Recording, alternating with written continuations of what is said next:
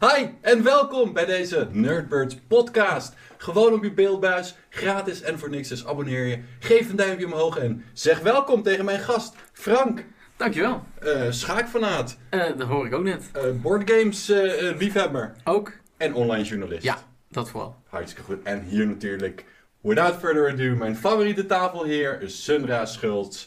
Ja, ook een heleboel dingen, maar vooral heel erg gezellig en scherp. En daarom zit hij hier naast mij. En verliezend schaker.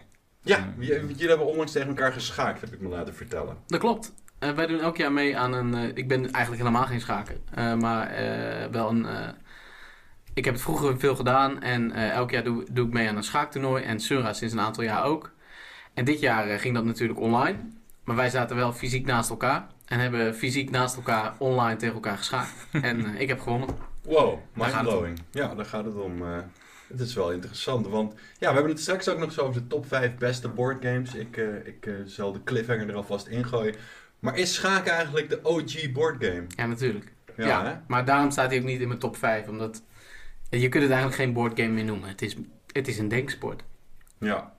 Al, ik heb geen idee wat het verschil tussen denksport en boardgame is. Want uiteindelijk is het ook een boardgame. Maar het voelde toch fout om schaken in de top 5 te hebben. Ja. Dus dat kan ik alvast verklappen. Honorable mention. Ja.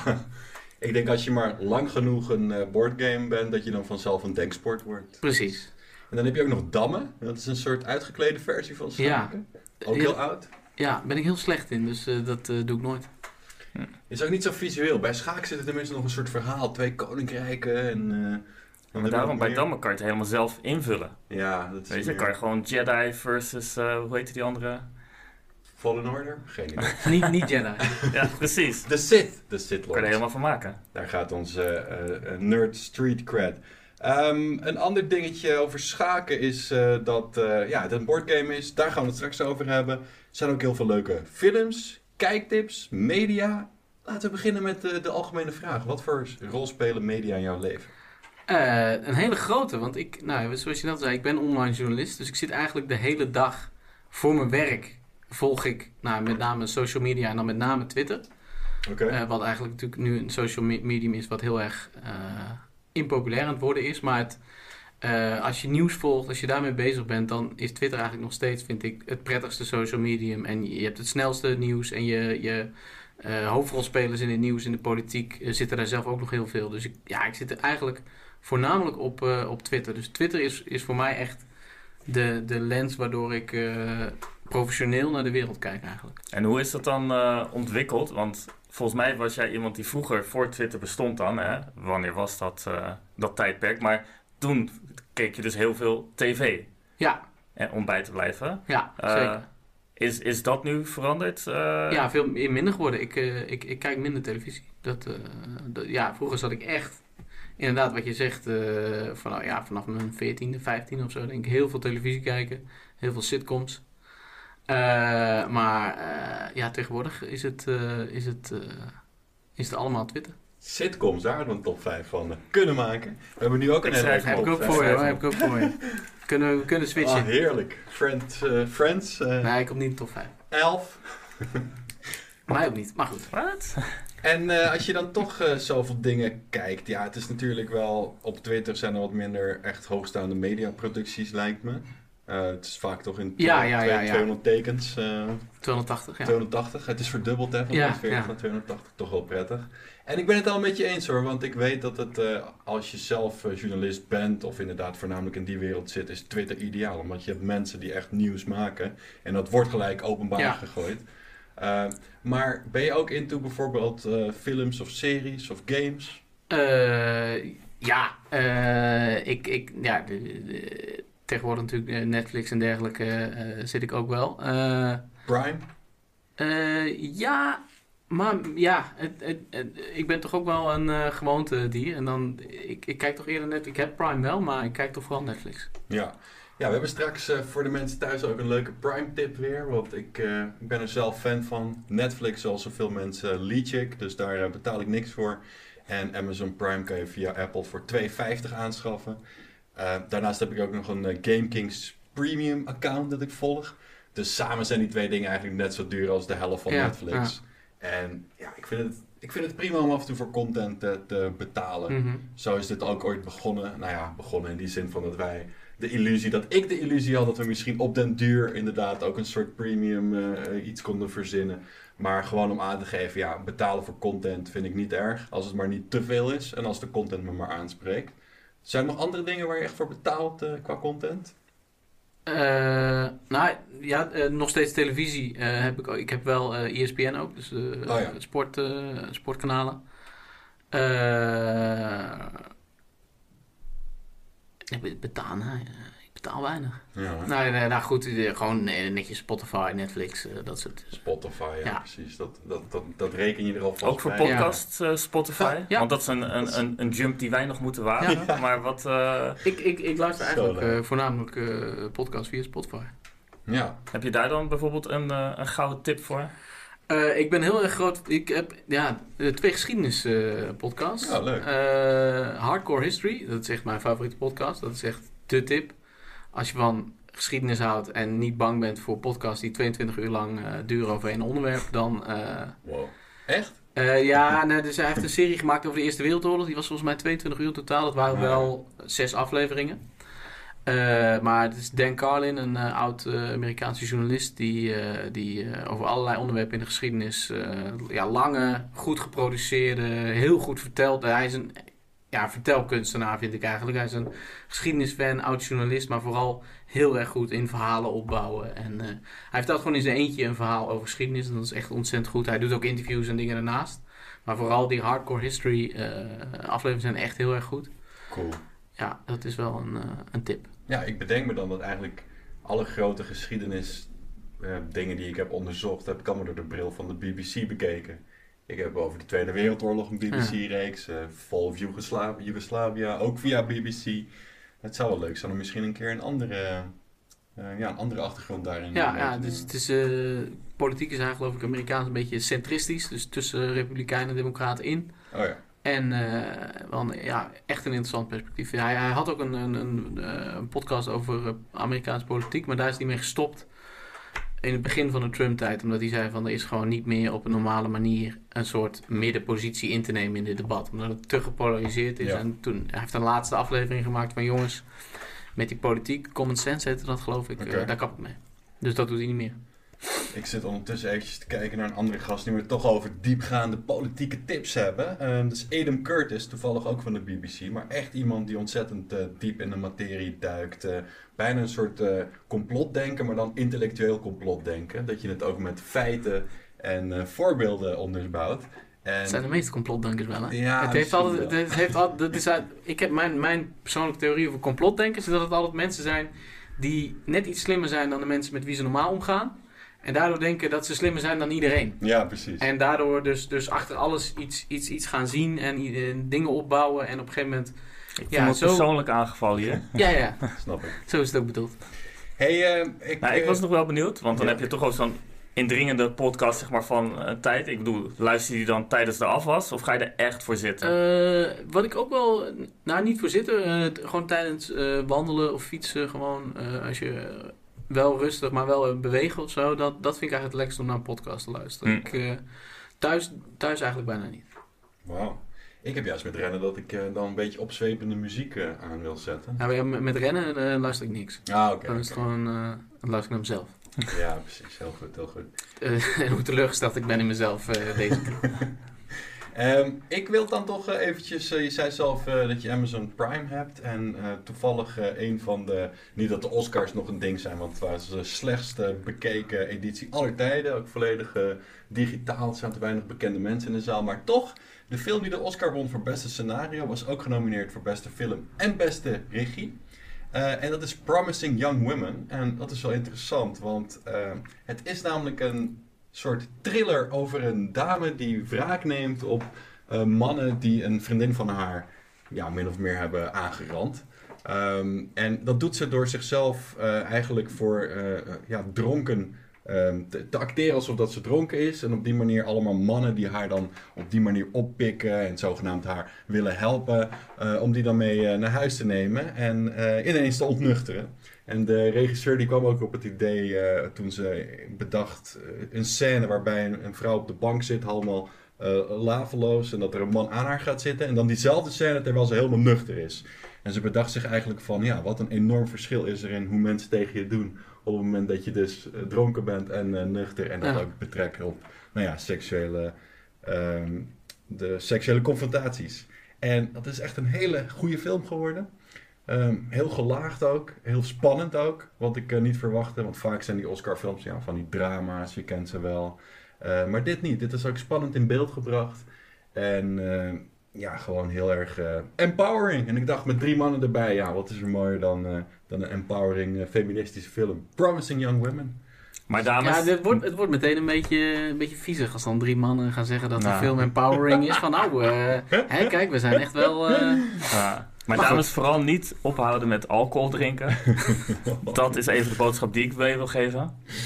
Ja, het is echt, eh, het is echt absurd. Een van de eindscènes eh, doet zij zich ook voor als een stripper die naar een, eh een vrijgezellenfeest gaat. En dat is allemaal gefilmd vanuit haar perspectief. Dus ook op het moment dat zij die deur open doet, hoe die mannen zich dan nou Ze komt niet uit een gedragen. taart. Ze komt niet uit een taart, nee, Hmm. maar die hele mannelijke wereld is wel evident, is aanwezig. Ik bedoel, iedereen die een keer een vrijgezelfeest heeft meegemaakt of zelf daar deel van is geweest, die weet dat als er een stripper komt, dan wordt niet heel erg, eh, nou ja, empowering tegen gedaan, om het maar even zo te benoemen. ja, ik weet het niet hoor. Nee, hoe was dat met jouw uh, vrijgezellenfeest, dat was geen strippen. Dat kan ik met de hand op mijn hart zeggen. Maar, eh, nou ja, nee, dat, vond ik wel, dat vond ik zelf ook wel prettig, denk ik. Eh, en ik, ja, ik, ik, ik kan me maar één vrijgezellenfeest eh, herinneren. Maar daar, zijn, daar, daar kwam niet de stripper, maar we zijn wij naar een stripclub geweest. Ja, En dat, ik, dat was vooral één groot carnaval van ongemak, kan ik Ja. me nog herinneren. ja. Dus ja, nee, nee, maar goed, ik, ik heb de film niet gezien. En ik geloof ook wel dat er ook mensen zijn die zich daar niet ongemakkelijk bij voelen. En Nee. dat dat eigenlijk wel een probleem is. Ja, vergeet niet, hè, de Nederlandse view daarop is toch iets, iets wat anders dan de Amerikaanse. En Ja. eh, nou, voor mij was het in ieder geval echt een realisatie van... eh, wow. En op een gegeven moment wordt er ook iemand in de film eh, ehm, eh, vermoord. Dus met een kussen gestikt. Toevallig de regisseur, haar eh, schoonvader, eh, zit bij de politie. Dus zij vroeg van, nou ja, hoe Ik lang, dacht, die heeft toevallig iemand vermoord. hoe lang duurt het voordat iemand met een kussen wordt gestikt? En dat was 2,5 minuut. En die scène is in één keer eh, helemaal gefilmd. Dus een long take van Mhm. 2,5 minuten. En, nou, ik moet zeggen, van de dingen die ik afgelopen jaar heb gezien, maakte dit wel ontzettend veel emoties bij me los. Als je dat zo, zo ziet. Dus eh, Promising Young Woman. Het klinkt niet alsof het heel erg depressief is. Er zit ook veel zwarte humor in, wat ik kan waarderen. En een uitstekende Casey Mulligan, die we ook wel eh, kennen van andere films, eh, waar ik nu even niet op kan komen. En dat maakt ook allemaal niet uit. Want ik heb nog een tip voor jullie. Ik weet niet of, ehm, ehm, of je iets hebt met eh, geanimeerde eh, films voor volwassenen of series voor volwassenen die geanimeerd zijn. ik, eh, als ik, ik kan me Spirited Away herinneren, dat vond Ja. ik wel goed volgens mij. Zeker. Eh, maar daar houdt het ook wel een beetje... Ja, nou, nou ja, nu we het over sitcoms hebben. Je hebt natuurlijk Simpsons en eh, Family Guy. Ja. Daar ben ik wel eh, fan van. Dus eh, ja, wat dat betreft, ik ben niet iemand die eh, denkt het is geanimeerd. Dus ik kijk... eh, en, eh, wat heb ik nog gezien? Anomalia. Een tijdje terug gezien. Anomalia, ja, klopt. Vond ik ook wel een aardige film. Ja, dat is meer met poppen trouwens. Ja, ja, ja, maar goed, die zijn ook geanimeerd. Ja, oké, dat, eh, dat is inderdaad... Mag je hopen. Ja. Ja. Het waren geen echte... Ja, je hebt ze ertussen. Je hebt gasten van... eh, ehm, ach man, de, Curse of the Werewolf Rabbit. En die maken dan alles met klei ook. Twee van die Ja, Engelse- ja, met eh, Wallace en. Ja, Gromit, ja, ja. die mensen. Ach, dat is Ja. echt geniaal. Maar dat is ook vanwege de humor. Nee, waarom ik het vraag is ook omdat eh, sinds eh, afgelopen week het vierde seizoen van Castlevania op Netflix staat. En dat is eigenlijk eh, gebaseerd op eh, een eh, bekend spel. Eh, maar het is ook... eh, Videogame, Videogame, Frank, even ja. voor de helderheid. ja. geen boardgame. Hoewel er misschien... Nee, ik heb er nog, nog, nooit een boardgame van gezien. Maar het is in ieder geval nu echt een eh, ja, getekende serie geworden. eh, met veel eh, actie, ook veel bloed, veel horror. Eh, daar ook in gaat over eh, Count Dracula natuurlijk. Eh, en ja, het is, het is echt een, feestje, moet ik zeggen. 20 eh, minuten per aflevering. In elke aflevering zit wel weer iets gruwelijks qua actie, qua, qua, qua horror in. En het is heel erg met de Europese hand gemaakt. Dus het is niet zo flashy als sommige Japanse dingen. Ik bedoel, Dragon Ball Z of zo. eh, is natuurlijk wel een extreem voorbeeld. Maar dat is heel erg met heel veel bovennatuurlijke dingen en zo. Is hier ook een beetje, maar dan heel erg grounded. En dat vind ik leuk om naar te kijken. Dus misschien kan je het een keer proberen, een Ja. kans geven aan onze, onze kijkers. En het laatste wat ik dan voor jullie heb, en dan gaan we toch echt verder met de boardgames, is een game. En dat is namelijk Hollow Knight. Wij zijn hier groot fan van eh, Game Pass. Ik weet niet of jij iets met videogames hebt. Weinig, weinig. Ik ben echt eh, eh, heel ouderwets. Vroeger eh, vooral FIFA. Ja, En, eh, en, eh, ja, en, en eh, wat is het? populair. Championship Manager. Ja, ja. Dat, eh, dat is een beetje mijn eh, videogame horizon. Dus dat is Dat, niet, niet echt heel, heel Dat brengt heel al een beetje op kaart ook wat voor bordspellen je leuk vindt. Hm. Ja, ja. Tenminste, met, met de, in, als je in de managerkant zit bij de videogames, Ja. dan, dan ja, dat, dat zit je niet zomaar, zeg maar. Maar eh, wij hebben nog eh, afgelopen jaar eh, plezier beleefd natuurlijk aan, aan wel een videogame. Eh, waar- Sonic. Nee, nee. Ik kom even niet op de naam, maar een soort van... Ja, Met die streepjes. nee, met eh, een soort van eh, Pong. ijshockey.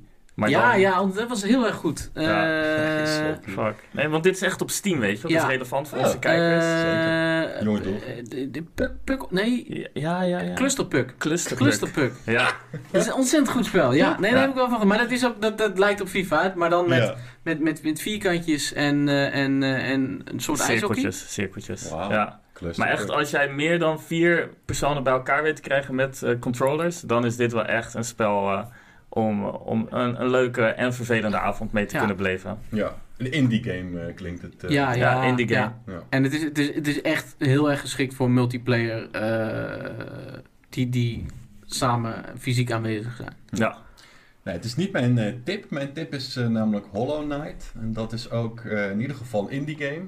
Eh, het is een zogenoemde Metroidvania. Dat is misschien een van mijn favoriete stijls. Toevallig ook een eh, verbastering van Castlevania en eh, Metroid. Eh, en dat betekent eigenlijk, ja, het is vaak een platformer, maar dat hoeft het niet te zijn. Hollow Knight is dat wel. Waarbij je dan eigenlijk de hele map meteen tot je beschikking hebt. Maar je kan bij bepaalde dingen pas komen nadat je bepaalde abilities krijgt. En zo was het destijds ook in Metroid het geval. En ja, het Venia-gedeelte is dan echt het platformgedeelte. En ik, ik was er nooit begonnen. Ik ben zelf groot fan van Ori the eh, Will of the Wisps, Ori and the Blind Forest. Dat is echt een Europese Metroidvania. Dit wordt gemaakt door eh, een Australische studio, Team Bondi. Ik grapte laatst nog van, ja, ik wil nooit naar Australië gaan met zoveel, zoveel insecten. En het klopt ook. In dit spel hebben ze ook alle insecten als eh, vijand genomen. Dus je vecht tegen spinnen, wespen, noem het allemaal op, mieren.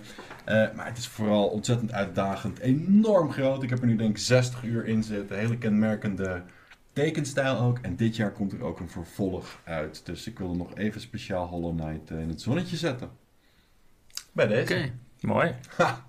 Nou, genoeg eh, digitale spellen. Laten we overgaan tot eh, eigenlijk eh, het hoofdgerecht. En dat zijn de top 5 boardgames aller tijden. Gelijk een disclaimer. Ik heb er geloof ik op 55 gestemd bij Board Game Geek. Vergeleken met 3500 films. Dus ik weet er niet zo heel veel vanaf.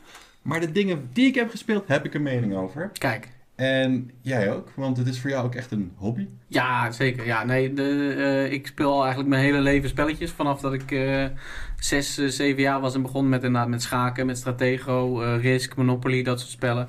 En langzaam als je ouder wordt, dan groei je eigenlijk in de wat ingewikkeldere boardgames. En zeker natuurlijk, ja, in Nederland denk ik dat de afgelopen 20, 15 jaar een beetje die, die, die boardgame subcultuur is ontstaan. En ik heb met die subcultuur zelf eigenlijk niet zo heel veel, maar wel met die spelletjes wel. Dus ik, heb- ja, ik hou gewoon van spelletjes spelen en ik, eh, ik Ja. doe het eh, vrij, vrij veel. Ik ben Ja. geen totale eh eh boardgame geek, zou ik mezelf niet noemen. Maar wel echt een Deze jongen heeft een, een bordspeltafel in huis staan, hè? Dat wel. Ah. Nee, dat, eh, dat, dat- ja, we hebben ze een tafel speciaal laten maken die dus een, Speciaal eet- laten een, maken. een, een eettafel. En die, kan, die heeft vier losse planken en die kunnen los. Het is, het is naar, naar een Engels eh, concept. eh, in, we, we wilden eigenlijk die tafel bestellen, maar dan ben je zoveel kwijt aan, eh, aan shipping costs. Dat, Ja. dat het eigenlijk handiger was om in Nederland een timmerman hem te laten maken. Ja. Maar het is dus gewoon een, een houten tafel met vier planken en die kunnen los. En dan kun je daar op de. Er zit een bodempje in en dan kun je op die, een filterbodem en dan kun je spelletjes op spelen. Maar dan kun je die planken er weer opzetten als je even wilt pauzeren om te eten of zo. Het is een soort pokertafel wat heel veel mensen Ja, hebben, denk ja. Maar dan voor boardgames. Maar dan e- echt, echt eh, specifiek voor boardgames, ja. En wat vind je nou specifiek zo leuk aan boardgames? En bijvoorbeeld dat je het ook prefereert boven videogames, wat ik een beetje begrijp. De- de- het is niet. Het, ik denk eigenlijk de, de, de, de, de, de overzichtelijkheid, de duidelijkheid. eh, je bent met een aantal mensen en ja, je- wat, wat ik leuk vind is spellen waarbij je kunt winnen. Mhm. En eh, iedereen heeft, laten we maar zeggen, dezelfde eh, Kansen. vaardigheden, kansen. Eh, het is bij, met, met, met videospellen is het toch vaak of je doet een videospel samen met iemand van, van wie dat spel is, of het spel is van jou. En dan is die ene persoon er altijd beter in dan die andere. En dan, Hmm. dan de- een, een spel kan heel erg leuk zijn, maar het, het aardige van een boardgame is, je speelt tegen elkaar. Je probeert van elkaar te winnen. En op een iets, het- ja, je bent die avond bezig met een paar dingen slimmer te doen dan iemand anders. Ja. En dat, ja, de, de, de, dat met die fysieke aanwezigheid, je kunt even weglopen, je, kunt, je hoeft niet met z'n allen naar een scherm te staren. Ja, dat, dat- ik dat vind dat, dat eh, ja, daardoor, het is niet dat ik iets tegen videogames heb, maar daardoor doe ik het in de praktijk veel minder dan, Ja. dan eh, boardgames. Klinkt misschien een beetje zweverig, maar wat ik altijd merk als ik wordgames speel, is dat er toch een ander stuk van mijn brein wordt eh, toegepast Ja. en eh, ja, aangezwengeld dan als ik, eh, dan als ik videogames speel. Vergelijk het een beetje met tv kijken of lezen. Je hebt bij lezen echt het gevoel van, oké, er wordt wat, wat geprikkeld. En eh, dat heb ik bij boardgames ook heel vaak. Ja, Wat ik ook heel fijn vind bij boardgames, en dat merkte ik nadat ik me er een, eh, echt in ging verdiepen, is dat misschien alle boardgames op de wereld bestaan uit een twintigtal mechanieken. Dus je hebt gewoon een twintigtal mechanieken en die komen terug in alle games. Natuurlijk niet in alle games allemaal. Ja. Sommige bestaan uit drie of vier dingen die dan heel goed worden gedaan. Andere moeilijke games eh, eh, bestaan misschien uit 10, 12. Maar ze zijn wel allemaal duidelijk een andere mechaniek. En ehm, een van de dingen bijvoorbeeld die ik leuk vond, en jij ook vertelde je me net, is worker placement. ja. Nee, zeker. Dat, dat, dat, eh, de mechaniek die volgens mij nu heel erg aan het opkomen is, die, die, eh, Zeker. die vroeger niet zoveel werd toegepast, maar dat, dat is... Ja, ik heb een aantal spellen gespeeld, eh, onder andere Russian Railroads. En dat, Ja. dat werkt gewoon goed. Het, het, het, je bent op een hele natuurlijke manier wel tegen elkaar aan het spelen, maar je bent elkaar ook weer niet zo aan het dwarszitten. Het, het, het, het- ja, het is een heel fijn mechaniekje om, waardoor je wel op een bepaalde manier vooruit kunt, kunt denken. Ja. En dat, dat werkt gewoon, eh, vind ik heel goed. Ja. Ja, en ik krijg dan meer het idee van ja, we hadden net zo goed allemaal de Excel-sheet in kunnen vullen en naast elkaar kunnen leggen. En dan eh, kijken wie er wint. Dus zeg maar op mij heeft, hebben die spellen meer, eh, heeft worker placement als, als, als onderdeel meer het, het, het idee van ja, weet je wel, je probeert iets te optimaliseren. Waar ik dan niet echt de fun factor Ja, ja. uithaal. Maar juist als je wel lekker competitief ingesteld bent, dan wil je natuurlijk. eh, vind je het fijn om daar zeg maar kleine voordeeltjes eh, Ja, uit te halen. Dus, eh, Nou ja, eh, laten we een ander dingetje nog even benoemen. Een ander eh, ehm, spelprincipe wat ik heel erg leuk vind. En dat zijn zeg maar variabele player powers. Dus je krijgt ieder een, een bepaald spelermat of zo. En dan heb je andere bonussen dan degene tegen wie je speelt. Pandemic is een heel bekend voorbeeld daarvan. Ehm, een ander spel wat ik helaas niet op mijn top 5 heb, maar die ik heel graag wil spelen. Aeon's End. Eh, die dat eh, ook heeft. Dat is dan weer een deckbuilder. En deckbuilden is weer een andere eh, leuke favoriet van mij. Ja, Ehm, heb je iets met deckbuilders? ja mijn nummer twee is een deckbuilder. Oh, shit. Dus, Voordat we die benoemen, laten we heel even wat honorable mentions de deur uit flikkeren. En dan begin ik met bijvoorbeeld Dominion. En dat was de allereerste deckbuilder ooit. En heel misschien, heel misschien komt hij straks terug zou in kunnen. een bepaalde top 5. Ehm, heb jij iets met deckbuilders? Vind je dat ook eh, beperkte Excel? eh, Deckbuilders, ehm, Zoiets. laat zeggen, je hebt natuurlijk deckbuilders als Magic the Gathering. Weet Ja, je, wat, wat, dat gaat mij dan veel te ver. Weet je wel, maar inderdaad, eh, als het behapbaar blijft, dan, dan vind ik het wel chill. Weet je, want je, weet je, die spelletjes hoeven ook niet per se heel lang te duren. Dus je bent gewoon lekker een strategie aan het uitproberen. En als dat even niet lukt, dan ben je niet een uur later, eh, ben je er niet een uur mee bezig Nee. om erachter te komen. Oké, dit lukte niet. Ja. Eh, en dan kan je gewoon door. Dus ik vind dat wel fijn, omdat je gewoon lekker dingen kan uitproberen. En, eh, ja. en gewoon Volgens mij Ja. is Magic overigens een CCG, dus een collectible card game. En bij deckbuilders heb je daadwerkelijk meteen alle kaarten gewoon in het Ja, spel. ja, dat is ja, wel, dat is maar wel een dat verschil. schuift natuurlijk in elkaar. In die Ja. zin dat je bij Magic the Gathering ook uiteindelijk zeg maar, een deck hebt. Ja, Dat je specifiek zeg maar, uitzoekt op de tegenstander. Ja. eh. ja oké. dus ja, je bent wel aan het beelden, maar ik snap dat het, niet, het uitgangspunt niet helemaal hetzelfde Nee, is. precies. Want Dominion was eigenlijk de eerste die zei van fuck it, we geven gewoon alle kaarten in het spel. En dan, ja, de mechaniek van het spel die zorgt ervoor dat je bepaalde kaarten weglaat. En zo Mhm. uiteindelijk het chillste stapeltje kaarten overhoudt.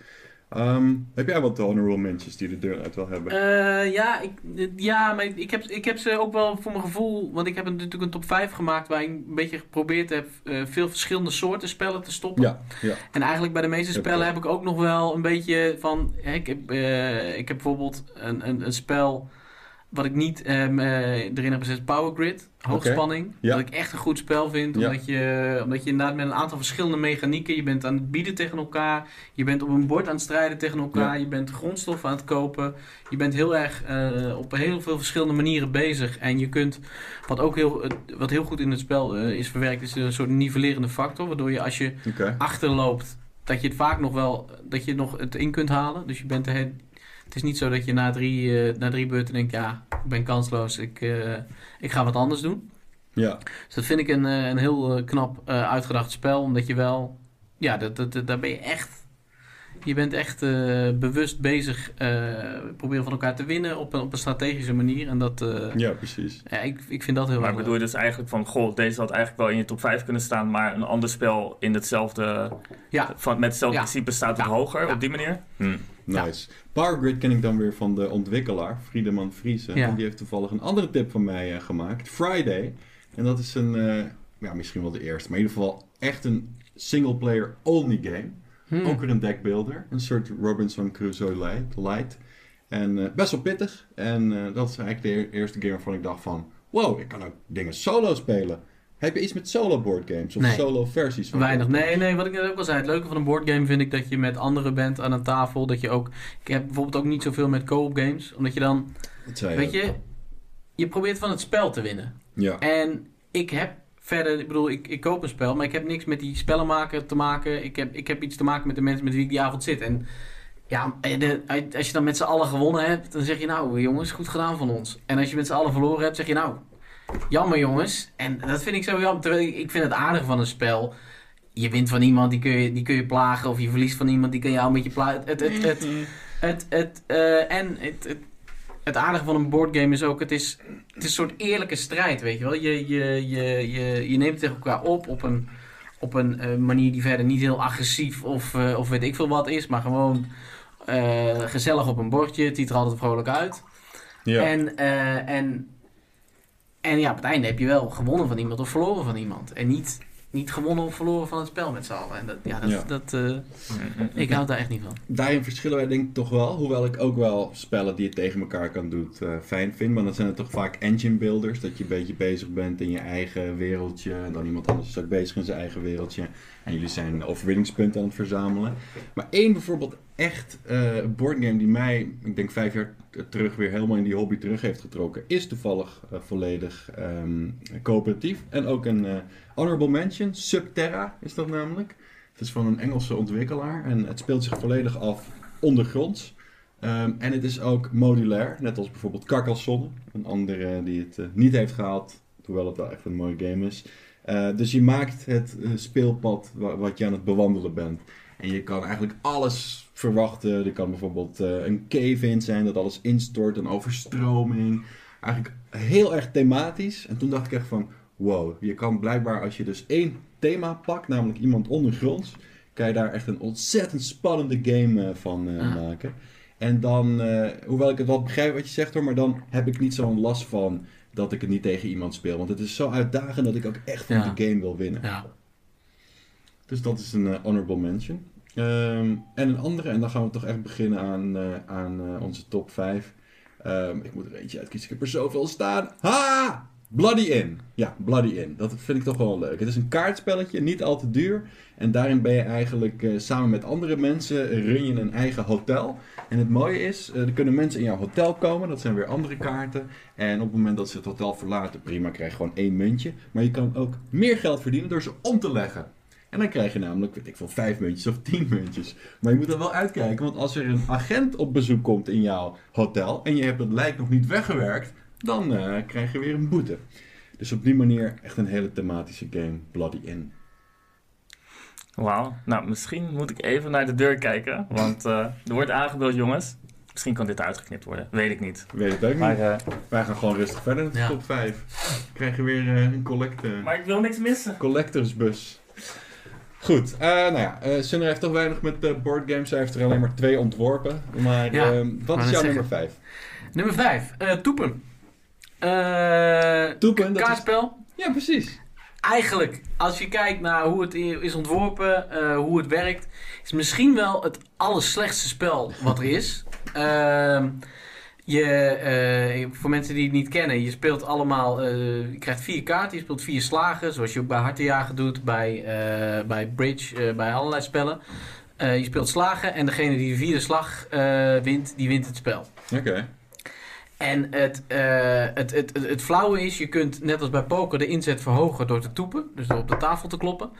En als je dan weggaat, dan ben je maar één punt kwijt. En als je, ja, eh, dus, eh, als je weggaat ben je één punt kwijt. En als je blijft zitten speel je voor twee punten. Of voor drie punten. Of voor vier punten.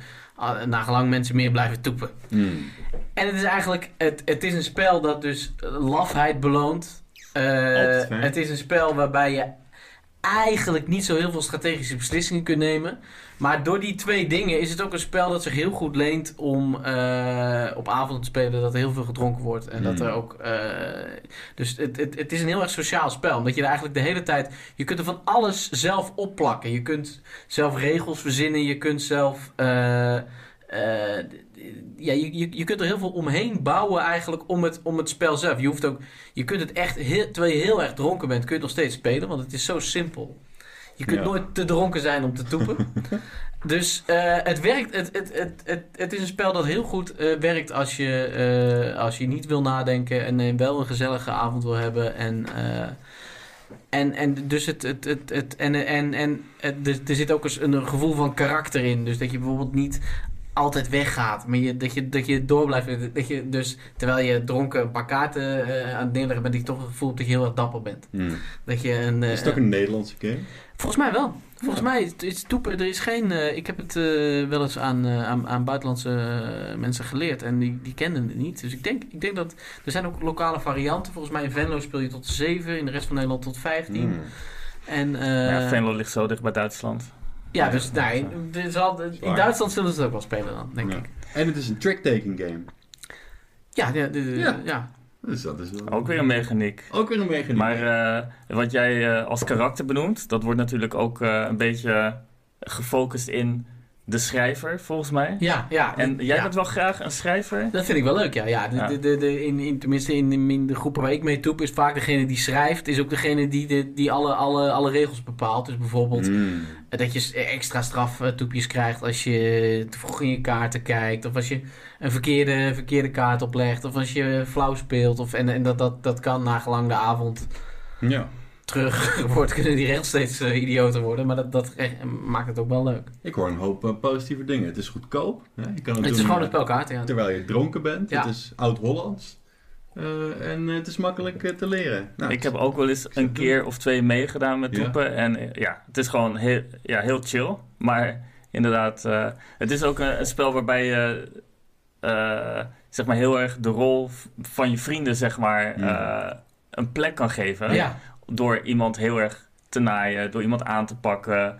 Ja. Of door juist eh, eh, zeg maar heel erg in te spelen, omdat je natuurlijk elkaar wat beter kent. En Mm. dat dan die bluffactor, die bij poker zeg maar wat ingewikkelder ligt, Ja. omdat, omdat je daar meer ook een beetje moet rekenen. is en bij toepen intellectuele niet. bluff Dus je kan echt- Dus je kan echt ja. op de man spelen. Ja, En dat is wel eh, ja, heel leuk. Absoluut een aanrader. Ja. ja. Toepen, jouw nummer 5. Mijn nummertje 5 is eh, ja, actueel in die zin van dat we er middenin zitten. Het is namelijk Pandemic. ja. Ehm, ja, toch wel een eh, ontzettend eh, fijn coöperatief spelletje. Ik, ik zei al net, ik ben niet zo competitief ingesteld. Maar in Pandemic heb je eigenlijk de hele tijd het gevoel dat je echt aan de slag moet. Elke beurt trek je weer een kaart. Hoe noem je dat? Bes- besmet je nieuwe steden. Bezet je nieuwe steden. Ik zit allemaal met mijn oorlogsverleden in mijn hoofd. Maar het is het bestemmen van nieuwe steden. Ik kan het nog steeds niet, hè? Besmetten van nieuwe steden.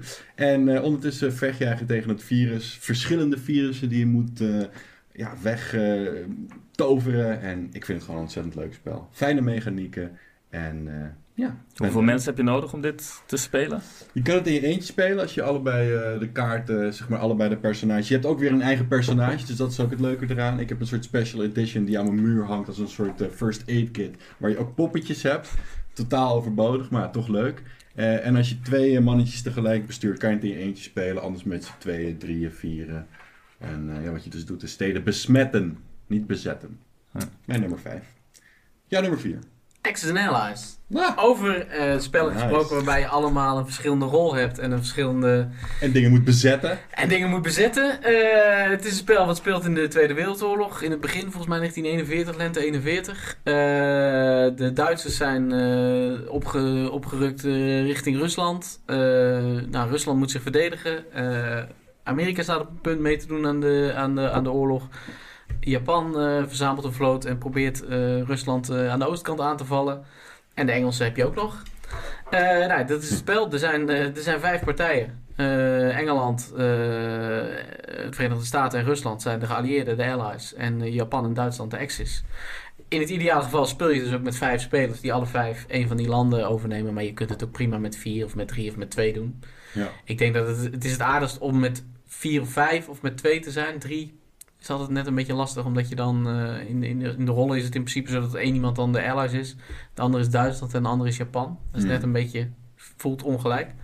En eh, het, is, het is eigenlijk eh, ja, risk voor gevorderden. Dus Ja. je hebt allemaal kleine, ja, het is ook heel mooi gedaan. Je hebt Ja. allemaal die kleine Airfix mannetjes en echt al uit de jaren zeventig of zo. Dat Ja, dat het. En eh, ja, met kleine, kleine soldaatjes en bootjes en eh, vliegtuigen. eh, en probeer je dus zoveel mogelijk landen te bezetten. En uiteindelijk de hoofdstad van je tegenstander te bezetten en, en de oorlog te winnen. ja, ook met dobbelen. Ja, heel veel dobbelen, heel veel dobbelen. Ja, hè?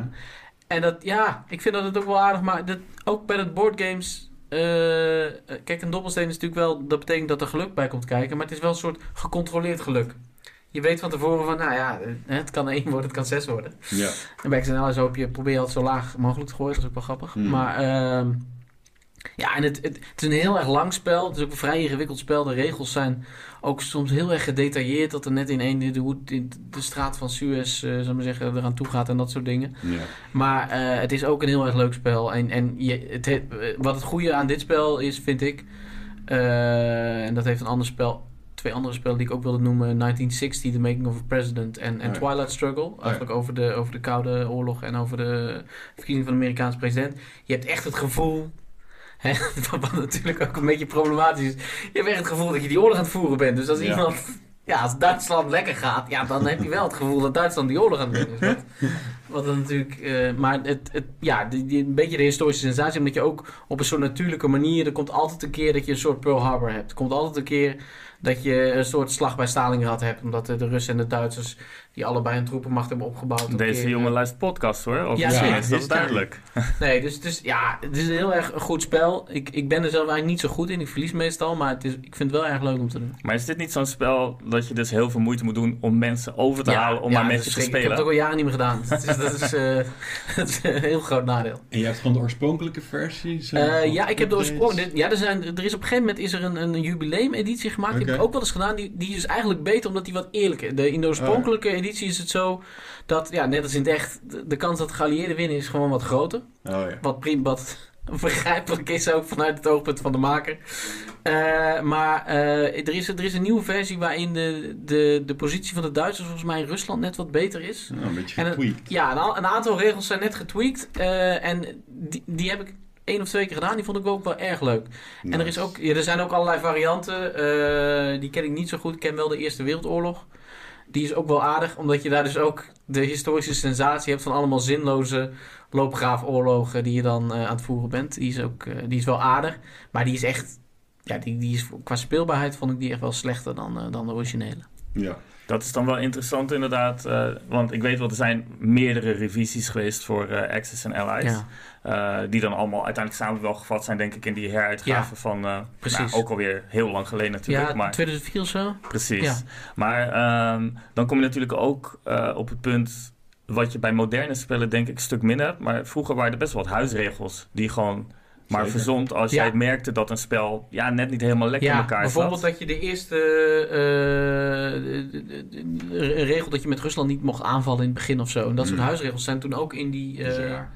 In die, eh, in, in, in die getweakte versie gekomen, toch? Mm, mm, mm. Ja, uiteindelijk, want Ja, zeker van oudere spellen heb je natuurlijk dat huis, bepaalde huisregels gewoon populair werden. Ja. En dus dan in de revisie ja, werden ja, ja, gestopt. dat is wel heel tof.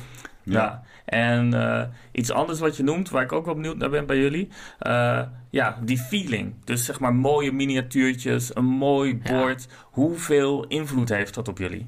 Ja, op mij wel. Maar ja, ik heb het budget niet om uh, dat soort spellen in huis te halen. Want die beginnen toch vaak bij de 100 euro. Um, spel wat ik al langer op mijn radar heb is Nemesis. Dat is een soort alien in space met ook echt die poppetjes en zo. Um, nou, je hebt natuurlijk heel veel voorbeelden van net wat duurdere spellen. Uh, Blood Rage is ook wel iets waar ik naar aan het kijken ben. Uh, is ook weer 80 euro. Ik heb hier ook hele mooie miniatuurtjes. Ja, Scythe heeft dat ook. Scythe, ja zeker. Maar die spreekt, spreekt me er niet aan vanwege de moeilijkheid. Uh, maar wat ik net aan moest denken trouwens, is een spel wat in ieder geval binnen die boardgame wereld een beetje soort overheffende trap is van Tweede Wereldoorlog en uh, XSNL is. En dat is Memoir 44. Ik weet niet of je die wel eens hebt uh, nee, wel uh, wat er heel erg op lijkt, Battlelore. Oh ja, ja, Volgens mij is het van dezelfde maker, ook met klopt. dezelfde soort mechanisme met die zeshoekjes. Ja. Maar dan is ja, het een, echt een fantasy versie. Battlelore vond ik wel aardig, maar was ik niet... Ik, ik weet nog dat ik het kocht. en de man van de winkel die was echt laaiend enthousiast. Die zei, dit is het spel Altijd. voor met z'n tweeën. Als je lange, ingewikkelde spellen wil doen, dan is dit het.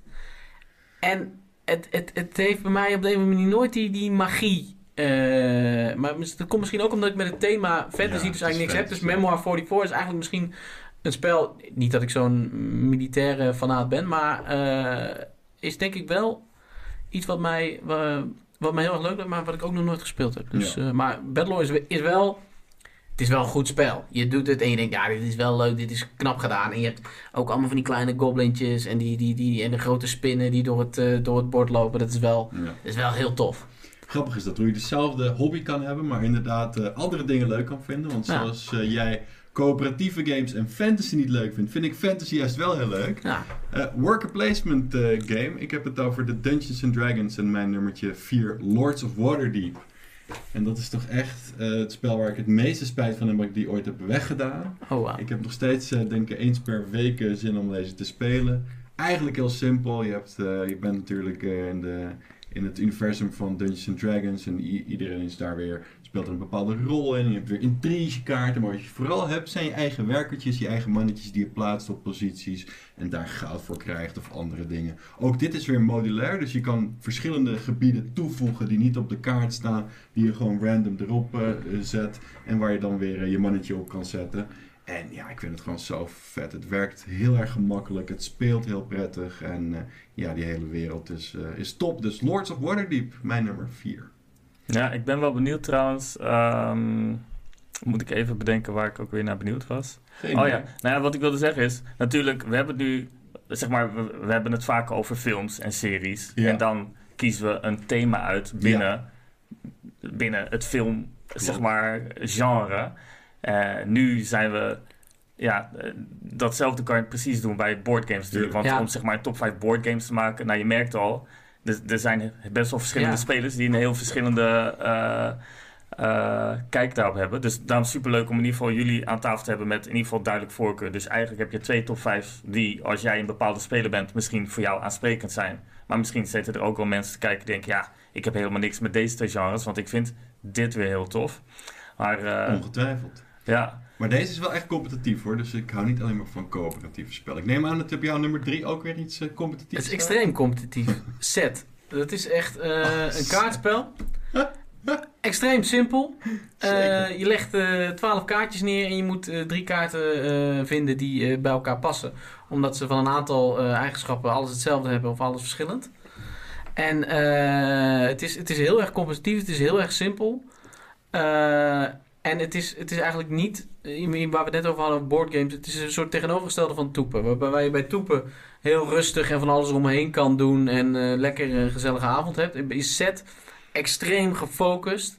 Maar ik vind het gewoon, omdat het, uh, het is een spel waar dus geen enkele, je, je, je hebt helemaal geen strategie. Je moet gewoon elke keer een set vinden. En vervolgens komen er drie nieuwe kaarten, moet je weer een set vinden. Komen er drie nieuwe kaarten, moet je weer een set vinden. Ja. En het is extreem gefocust, extreem... Uh, ja, met je, met je visuele geheugen werkt het. En, en ja, je bent echt kapot na een potje. Uh, ja. Tenminste, ik wel. Als je echt, als je, echt je best doet. Als je drie kwartier speelt, dan, dan zit je even stuk voor gaar. de rest van de avond. En het ja. is, maar het, ja, het is gewoon het is een soort, soort strijd van je, van je, ja, niet, niet, niet, niet, niet je geheugen, maar je, je, het werkgeheugen van je hersens of zo. Hmm. Het, het, het, het, het korte termijn eh, verbindingen leggen.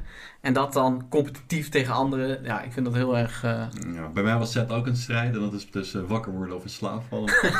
Tiegelijk saai, maar Ja. ik ben ook echt niet van de abstracte games. ja, het is extreem abstract. het Het is, er zit geen verhaal in. Het is niks. Je moet gewoon kaarten, kaarten aanwijzen, kaarten aanwijzen, kaarten Nou, aanwijzen. En eh, dus als spelmaker ben ik wel bezig met een variant opzet, waar dan wel een soort van, nou ja, ik denk nu aan een fantasy setting, waarbij alle kaarten al zeg maar op tafel liggen, maar waarbij Ja. je dus een soort van eh, route Ja. moet vinden. En dan kan je dus natuurlijk een andere setting bedenken. Dan kan je denken dat je eh, vuurwezens, waterwezens, eh, aardewezens hebt, dat soort dingen. En Ja. dat dat dan de symbolen zijn. En dat je dus zo probeert Ja, zeg maar, e- het eerst bij de schat te komen. Dus, nou, misschien een variant opzet die jou dan wel aan zou spreken. Wie weet. eh, En, maar- ehm, maar wat ik wel eh, leuk vind om te zeggen is... Want ik ben niet zo'n spellen speler. Ik vind het leuk Mhm. om spellen te bedenken. Maar ik ben dus... Dus ik hoef een spel zelf niet tof te vinden. Maar het concept erachter... ja. Als ik dat... Ja, daar kan ik echt van genieten. En Set is echt zo'n spel dat zo simpel Ja. is. Eenvoud zo prachtig in elkaar gezet. Ja, dan, Ja, dan geniet ik al dat, zonder ja. dat ik ook maar een kaart heb aangeraakt. Zo Ja. denk ik van, wauw, hoe heb je dit kunnen bedenken? Is heel erg goed. Ja. En, En, je, hebt, je hebt ook een, ja, de- een soort rustige variant, Quarto. Dat is een strategisch spel waar je ook op een 4x4 bord moet je ook eh, een, een 4 op een rij maken. En dat kan dan ook op de set manier. Dus dat moeten dus vier eh, eh, hoge, vier lage zijn. en de, bij, bij set heb je steeds van alles drie. En bij Quarto heb je van alles twee. Eh, maar dan ben je dus vier op een rij aan het doen tegen elkaar. Maar je hebt allebei dezelfde stukken. Ja, En degene die als eerste vier op een rij maakt, die wint. Maar dat is ook een, eh, eh, um, op dezelfde manier nadenken. Dus je moet dus eigenlijk op een gegeven moment moet je dus een, een combinatie al in je hoofd hebben. Voordat je zelf bedacht hebt dat je het ziet, moet je het al zien. Ja, En dat is bij set dus, omdat het op snelheid gaat, nog veel meer. En bij kwarto kun je er iets rustiger over nadenken. Ja. Maar het is wel, je, je wordt op een, op een manier aangesproken om na te denken die gewoon niet standaard is. En die- dat vind ik heel erg leuk aan, eh, aan set. nou, en misschien een, een set-achtige game die jij misschien iets leuk vindt, is Dobble. Eh, is, dat is een spel waarbij je volgens mij tien symbolen op een kaart hebt. Hmm. En elke combinatie van kaarten in dobbel, daar zit precies één hetzelfde symbool op. Dus bijvoorbeeld, je hebt verschillende varianten om mee te spelen. Dus maar bijvoorbeeld leg je één kaart op tafel. Iedereen heeft zijn kaart in handen en moet dus zo snel mogelijk roepen... Ik heb eh, het stuk pizza. Ja, Nee, Oh. ik heb de pizza. Of ik heb de sneeuwman. Of ik heb eh, de rups. Of whatever. En dus, ja, maar het is best wel... Je denkt van, oké, dat is super simpel. Maar als je probeert sneller te zijn dan Ja, de ander... ja. Want als iemand anders zijn kaarten oplegt... dan verandert dus ook waarschijnlijk... eh, het overeenkomstige symbool dat je op die kaart hebt. En dat, daar zit dus, het is minder abstract, want je hebt gewoon gezellige hondjes en Ja. zonnetjes en dat soort dingen. Maar de snelheid zit er wel van, Ja. oké, oké, wat is de overeenkomst? Pap. En dat eh, misschien wel een interessante om een keertje te proberen. Je weet het niet, je weet het niet. Maar welk spel ik zeker al heb geprobeerd en eh, die ik ook heel leuk vond, is mijn eh, nummertje 3. Even de vaart erin houden. En dat is Seven Wonders. eh, Ja. Tussen haakjes Duel. Want eigenlijk speel ik Seven Wonders Duel het meeste. Ik weet niet of jullie het verhaal een beetje weten van Seven Wonders. Het, ja, het was een Van de zeven wereldwonderen. Precies, die, maar ook eh, de positie die het inneemt in de moderne boardgame wereld. Dat het namelijk zorgt voor eigenlijk een revelatie van boardgames weer. Begin jaren 2000, een heel populair spel. Eh, begin zat er ook geen twee-player variant in. Eh, dus die hebben ze maar apart gemaakt met Seven Wonders Duel. En ja, je bent eigenlijk een, eh, ja, een engine builder aan het maken. Je kiest allemaal verschillende kaarten. Die staan opengevouwen en die staan weer garant voor bepaalde categorieën. Bijvoorbeeld economie of de oorlogskaarten. En dan ben je toch tegen elkaar bezig. En als je genoeg kaarten hebt, dan kan je ook een wereldwonder bouwen. En dat zijn er dus eh, zeven in totaal. En dit is dan weer een card drafting game. Dus aan het begin krijg je kaarten van je buurman. Je pakt er een paar en dan ja heel leuk eh, mechanisme ook. Heerlijk. Je bent de hele tijd ook betrokken in het spel. Je hebt niet het gevoel dat je ja, veel downtime hebt. Want ja, je bent aan het nadenken. Dan krijg je weer nieuwe kaarten of je ziet nieuwe combinaties. Mm. Ehm, ook weer heel erg thematisch. Verschillende eh, Ja. tijdperken. Nieuwe kaarten ook. eh, Omdat het een ander tijdperk is. Wat moderner. En ja, ik vind het echt een geweldig spel. Seven Wonders eh, Duel. Ehm, op mijn eh, nummer drie. Maar, en waarom Duel en niet het, eh, het grote spel? Nou ja, ik heb gewoon du- duel tussen haakjes, dus ik heb een beetje vals Ja. gespeeld. Eh grote spel niet omdat je daar ja, toch minimaal drie mensen voor nodig hebt om dat goed te, te laten Ja. gaan. En vaak speel ik boardgames toch ja, met z'n tweeën. Ja, Ehm, soms ook in mijn eentje. Ja, en, en, en die dual-versie is echt heel goed, vind ik ook. Ik bedoel, want, want het, het nadeel vind ik van, van... Ik vind Seven Wonders het grote spel ook erg leuk. Alleen het nadeel is dat je, eh, je zit... eh, het is heel lastig om echt ook op je tegenstander te spelen. Ja, En het enige wat je soms kunt doen is iemand echt heel hard naaien. Door een bepaalde kaart weg te gooien waar jij niks aan hebt, maar je weet dat die andere dat wil. En dat is wel aardig, maar het, het, het kan soms een beetje zuur. De, de, de, de mechaniek van hoe je met je tegenstanders eh, interacteert is vaak een beetje zuur, vind ik. Ja, En dat is het aardige bij dat Seven Wonders doel. Daar ben je gewoon met z'n tweeën. En daar is het ja. daar, daar kan het niet zo zijn. Bij, bij Seven Wonders, het grote spel, kan het zo zijn dat Sundra het eigenlijk voor mij verpest, maar dat jij daardoor wint. ja precies. En dat, dat vind ik altijd een beetje zuur. En eh, bij, bij Seven Wonders Duel heb je dat nadeel niet. Want als je, als je jezelf opoffert, ja, dan dan offer je, ze- offer je jezelf op tegen je tegenstander. En dat, Ja. dat werkt nog beter. Ik vind dat ook uh, Dus moet je drie, bijvoorbeeld eh, Seven Wonder the Jewels hebben. En dat je dan zo... Met. Ja, ja, een avondje, eh, net- als een schaaktoernooi, dan een Seven Wonders eh, Duel toernooi.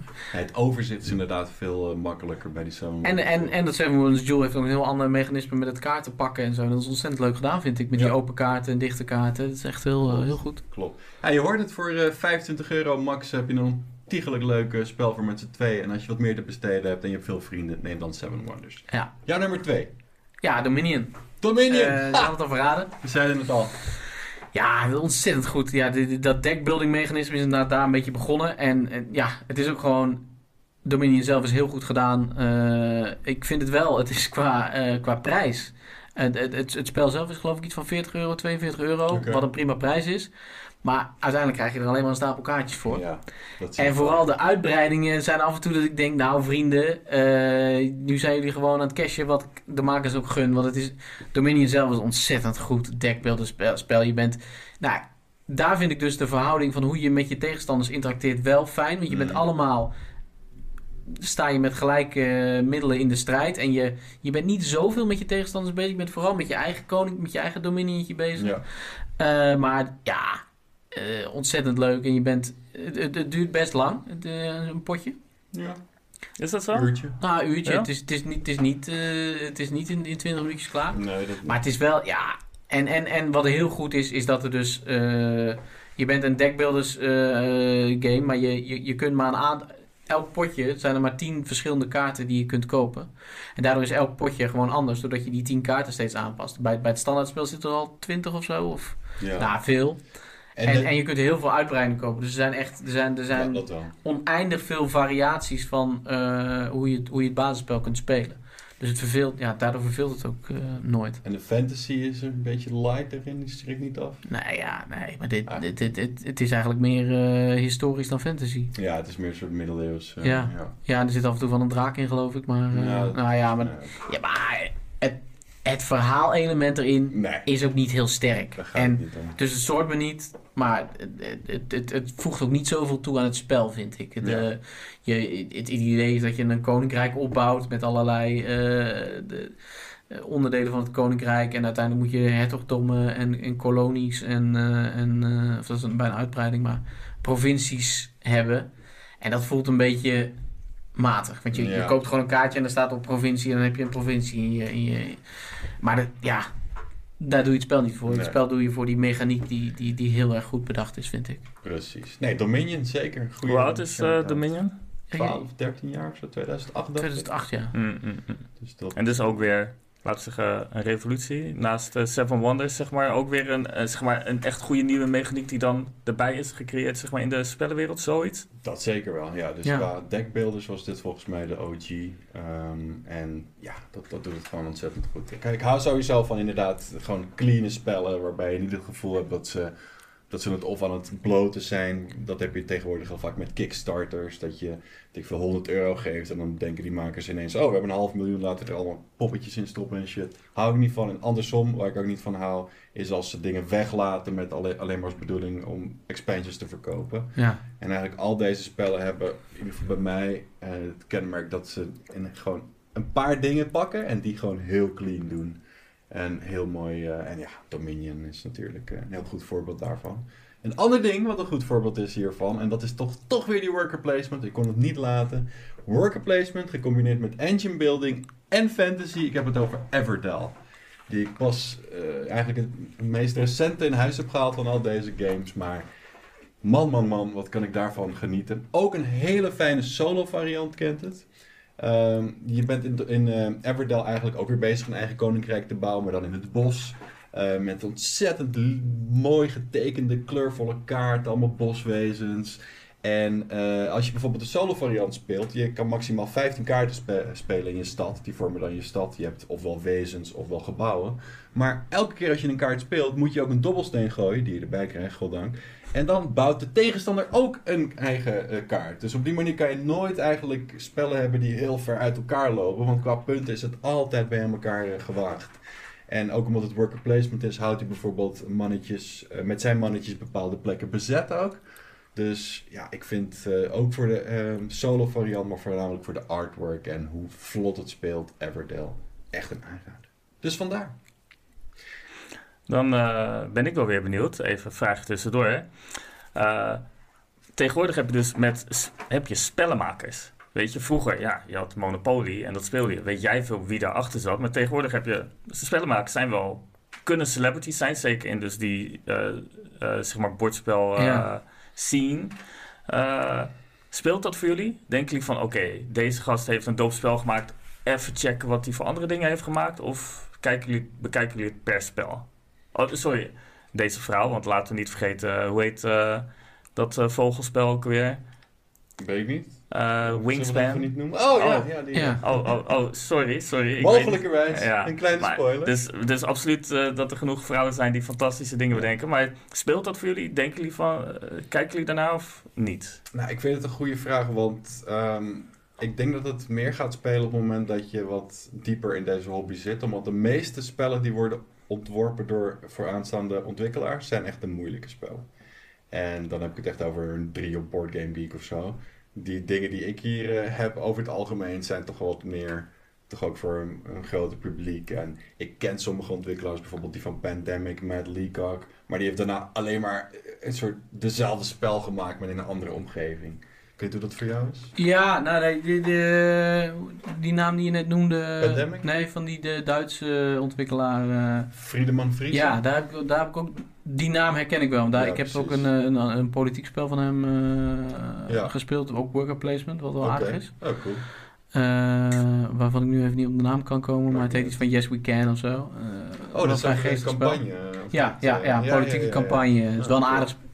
Niet, niet top 5 waardig, Nee, maar een, een nee. leuk worker placement spel. Ja. Eh, en, en, maar ja, verder, ik, ik zou nu twee, drie namen kunnen noemen. En, eh, maar het speelt voor mij niet dat ik, dat ik per se dan dat volg. Of, eh, Nee, maar meer dat je dan denkt van, oké, deze gast heeft dit spel gemaakt dat ik Ja, heel dat tof wel. vind. Dat je dan checkt Ja. van, wat heeft hij nog meer Ja. op zijn lijstje ja, staan. wij hebben bijvoorbeeld van, van Jamie Steinmeier Scythe gespeeld. En nu Hmm. ook Red Rising, een deckbuilder game van hem. Wat ik één keer gedaan heb en een beetje vond tegenvallen. Maar Ja, Hm. ja. Ja, je hebt natuurlijk ook, eh hoe heet die, Uwe Rosenberg Ja. van eh, Agricola, als ik me niet vergis. En je hebt er gewoon een paar, maar wat ik zeg, het is, meestal zijn het de wat moeilijkere games eh, die ze maken. En ook die Stegmaier, ja, zijn games, als ik kijk, zoals Hm. Tapestry of zo. nou, dan moet je ook een halve maand voor vrij nemen om dat te leren. Nou, nou, ik moet zeggen, ik, ik ben slecht met namen, dus ik weet niet hoe deze man heet. Maar... Alden. Frank. Oh, nou. Nee, oké. Ik schrijf nog even op voor de zekerheid. Ja. Maar bijvoorbeeld eh, Codenames kennen jullie vast wel. als Ja, maar die gast, heeft Mage Knight gemaakt. nou, maar die heeft dus heel, nou, die heeft het volgens mij ook als taak voor zichzelf bedacht om zeg maar uiteenlopende spellen Ja. te bedenken. Maar dat zijn dus wel spellen die behapbaar zijn, een leuk nieuw concept eh, hopelijk hebben. En Chantil of zo heet die, Vlada. Ja, Vlada, ja. ja, inderdaad. Maar hij heeft in ieder geval codenames eh, gemaakt. Maar dus ook Mage Knight, wat dan weer extreem lastig is. Ehm, dus het is iemand die in ieder geval verschillende genres, maar ook verschillende moeilijkheidsgraden eh, maakt. Maar Nou. ik kan me voorstellen als je echt boardgame designer bent, dat je dan ook meer gaat letten inderdaad op dat, je er zoveel mogelijk in wil stoppen of zo, waardoor het dan toch misschien wat moeilijker wordt. daar kan ik over meepraten. Dat is Ja, dat is Zeg een maar de- valkuil volgens mij. Dat je daardoor Ja. dat je spel gewoon Want uiteindelijk is natuurlijk wel... Het, het, het ideaal is dat het zo... Ja, easy to learn, difficult to master. Ja. is natuurlijk bij elk boardgame het ideaal. Dat je het in Ja. een paar, een paar En het is heel makkelijk om achter je En dat is, te dat is natuurlijk wat Schaken het Ja. briljant gedaan heeft. Dat je, Zeker. je, de regels zijn niet zo heel ingewikkeld. Maar Ja. eh, ja, de- Maar daarom ben ik misschien nog eh, meer fan zelfs van Go. Omdat die Ja. nog simpel is. Dus ik heb Go wel geprobeerd, maar toch merk je... Ja, dat heb je niet vanuit je jeugd meegekregen. Lastig om in te komen. Maar qua concept is dat natuurlijk helemaal ja. Heerlijk in zijn eenvoud. Maar inderdaad, eh, dus ik probeer wel eens bordspellen te maken. En het is super simpel om te denken... Oh, dit is een leuke mechanic, dit is een leuke mechanic. En dat valt lekker in elkaar. Ja. En dan, maar dan heb je ineens een stuk op bijvoorbeeld zes, zeven mechanics. Ja, ja, en dan ja. leg je dat voor aan vrienden. En dan denk je van, ja, maar hier is niet doorheen te komen. Nee. Ja. Dus bijvoorbeeld eh, zo'n spel wat jij noemt met 10, 12 mechanics. Ik denk Ja. dat, wat je eerder... Ik, ik denk in de praktijk kan dat bijna niet voorkomen. Want Ja. daar valt voor bijna Maar dat is niemand bij. Site is dat heel aardig gedaan, vind ik. Daarom, Want het is, je, denkt, het is heel erg ingewikkeld om Ja. het... Maar eigenlijk, als je het twee keer gedaan hebt, is het een super simpel spel. En, en werkt het mechaniek ook zo Ja. goed, Maar dat je denkt, hey, wel... dit was wel even die heuvel waard. Maar er zit wel... Ja, dat is want waar, je hebt zit wel een heuvel van eh, anderhalf uur Ja, eh, maar- uitlegtijd bijvoorbeeld ja, in. als je, als je eh, het doet met mensen die het ook nog nooit gedaan hebben. Wij hebben Hmm. toen met, met, met een groep van vier hebben we het voor het eerst gedaan. En dat was echt, toen zijn we de hele avond bezig geweest. Maar vervolgens nu kan ik het ook zelf veel sneller uitleggen aan Ja. anderen. Waardoor je, het, eh, waardoor je die heuvel wel overkomt. Ja, dat is ook wel echt een dingetje bij boardgames. Zelfs bij makkelijke spellen, en dan heb ik het over, nou ja, bij Board Game Geek heb je dan mogelijkerwijs 5, wat de maximaal moeilijkheidsgraad is, en dan tussen de 1 en de 5. Laten we zeggen, zelfs spellen die rond de 2 hebben qua moeilijkheid. Als je dan zo'n boekje erbij pakt en je gaat het Ja. lezen, maakt het gewoon geen sens. Terwijl als je bijvoorbeeld gaat kijken naar iemand die het Ja. speelt, en Rado is dan een heel goed voorbeeld van, R-A-H-D-O. Het is gewoon een dude, die is ook vroeger gameontwikkelaar geweest, maar dan videogames.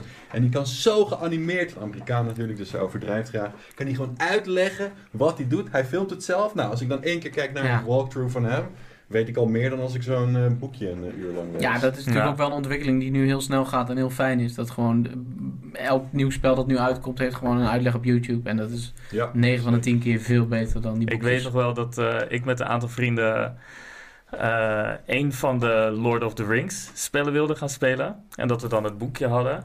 En dat we gewoon letterlijk vier uur bezig waren en er niet echt uitkwamen. En dus het spel maar niet gespeeld hebben. En dan uiteindelijk een YouTube film keken en dachten... Oh, oh, dit valt zo op elkaar. Ja. Dus, maar dat spel hebben we dus ook maar niet meer gespeeld. Nee. Omdat we niet na, na vier uur gestruggeld hebben. Gewoon niet meer wilden. Snap ik. Ja, En het is fijn dat je dus mensen hebt die het al gespeeld Ja. hebben. en Ja, sowieso. Dat doe ik Ja. ook altijd heel graag. Vooral een mooie vrouw die er een beetje schaars gekleed bij zit. Maar goed, we moeten deze podcast niet al te seksueel maken. En dat ga ik ook niet doen, want mijn nummer 1, en daarna komt jouw nummer 1, dat is zo opgebouwd hè, is inderdaad ontworpen door een vrouw, Elizabeth Hargrave. Je had het er net al over. En het is namelijk Wingspan. Ja, ik kan er niks aan doen. Ik ben echt een sucker voor birds. Ik ben een sucker voor card games. Eh, het is geen worker placement technisch gezien, maar het zit er eigenlijk wel in, die mechaniek. Is een beetje verborgen, want je hebt eh, kleine eh, vierkante blokjes. En als je die ergens plaatst, dan mag je iets gaan spelen. Je bent bezig om je eigen park samen te stellen, je eigen bird park. En wat ik vooral zo fijn vind aan het spel, is eh, de manier waarop het eh, af is gewerkt. Dus zeg maar de polish die er omheen hangt. Je hebt, om, om iets te noemen, je krijgt een eigen tableau, dus je eigen park. En dat is dan in de vorm van een soort mooi blad of zo. Zelfs het boekje heeft papier waarvan je denkt van... Oei, dit heeft wel veel geld eh, gekost, zeg maar. Een soort visitekaartje die dan Ja. heel mooi is. Wingspan. Ik vind het een... ehm, ja, een- Mooie eitjes ook. Mooie, ach, die eitjes. Mijn god. Moet je niet ergens in proberen te stoppen. Dat is dan weer niet fijn. Maar die eitjes zien er fantastisch uit, moet ik zeggen. Ik ben los, het is al over een minuut. Ehm Wingspan? maar... eh, Ja, en dat is, eh, ik vind het een aardig spel, maar ik vind die, die, de, de, het, wat ik het lastige eraan vind, is dat je dus eigenlijk elke keer een beetje verrast wordt door, door, door welke kaarten er in het spel komen. En dat je daardoor. Het is heel lastig om echt goed een, een soort tactiek te plannen. Je bent, je bent Ja. de hele tijd een beetje, oh shit, wat moet ik nou weer doen? En het, de, Ja. Strategisch vind ik het een lastig spel eigenlijk. Omdat je niet, je, je, je kunt niet makkelijk focussen. Maar dat maakt het ook leuk. Daardoor kun je het ook, kan iedereen winnen. Ja. Eh, En misschien is dan, ik heb het zelf niet gespeeld hoor, maar is het dan dus ook dat je gewoon bezig kan zijn met wow, ik ben zelf iets moois aan het Ja, maken. in plaats van meer dan de Ja. winnende factor. Ja. Wat voor jou natuurlijk minder aansprekend zal zijn dan. ja, en ik heb ook verder niet heel veel per se met vogels. Ik bedoel, Nee, ik ben niet tegen vogels, maar dat wordt lastig natuurlijk. Ja, Ja. dat is wel echt het, thema. Het is, ja, dit is overal in verwerkt. Of het nou die ja, het is heel goed of- gedaan. Ja, en wel mooi inderdaad om te zien dat iemand... Nou ja, ze had al wel wat geschiedenis natuurlijk eh, met een, een eerder bordspel dat ze had gemaakt. Maar gewoon puur haar eigen interesse. En heel veel kennis en onderzoek dat ze heeft gedaan gewoon naar de vogelwereld. Ja. En dat ze daar dan een spelvorm bij weet te verzinnen. Ja. Maar uiteindelijk is het ook gewoon één groot Excel-sheet die ze had opgebouwd. Waaruit ze zag van, hé, hey, dit valt goed in elkaar. En dat is dan een spelmechaniek. Dat, ja. ja, dat vond ik weer heel inspirerend om te zien. Dat, eh, dat je gewoon iets pakt wat je zelf fantastisch vindt. In plaats Ja. van bijvoorbeeld dat je gaat... Oké, ik wil een spel maken. Oké, Ja, je is zo? En, precies. Dus ja, heel inspirerend verhaal denk ik voor veel mensen... die misschien ook wel een soortgelijk idee hebben. En denken van, ja, maar dit is onzin. Want ja, weet ik veel, tien jaar geleden... Ja, ik zou wel eens een spel willen maken over vogeltjes en eitjes. Nou ja, waarschijnlijk de, de, de spellenwereld lag je een beetje uit. Maar Ja. toen, maar dat is nu eh, dan een wordt doorbroken. Ja, en niet alleen eh, zeg maar eh, qua prijzen, want het is overladen met prijzen, maar ook qua verkopen. Het is echt niet aan te slepen. Er zijn bijna geloof ik een half miljoen exemplaren van verkocht. Dat is wel sick. Keer 50, nou ga je, ga je gang. En het is, het is ook niet een heel moeilijk spel. Overigens, welk spel wel heel moeilijk is volgens eh Board Game Geek, is, eh, je raadt het al, schaken. Ja. Die heeft namelijk een 3,7 op 5. Wat? Dat staat nergens op. Nou ja, Ah. Blijkbaar. Het is gewoon... De regels zijn simpel te leren in ieder geval. Ja, maar er zijn er wel veel. Ja, er zijn, er zijn natuurlijk wel een aantal Ja. verschillende stukken. Ja. Ik Maar het is, het is natuurlijk het is zo in onze, ja, Ja. toch wel in de cultuur eh, doordrongen. Dus, je, dus, dus die, die, ja, die, al die stukken, iedereen kent ze wel. Ja.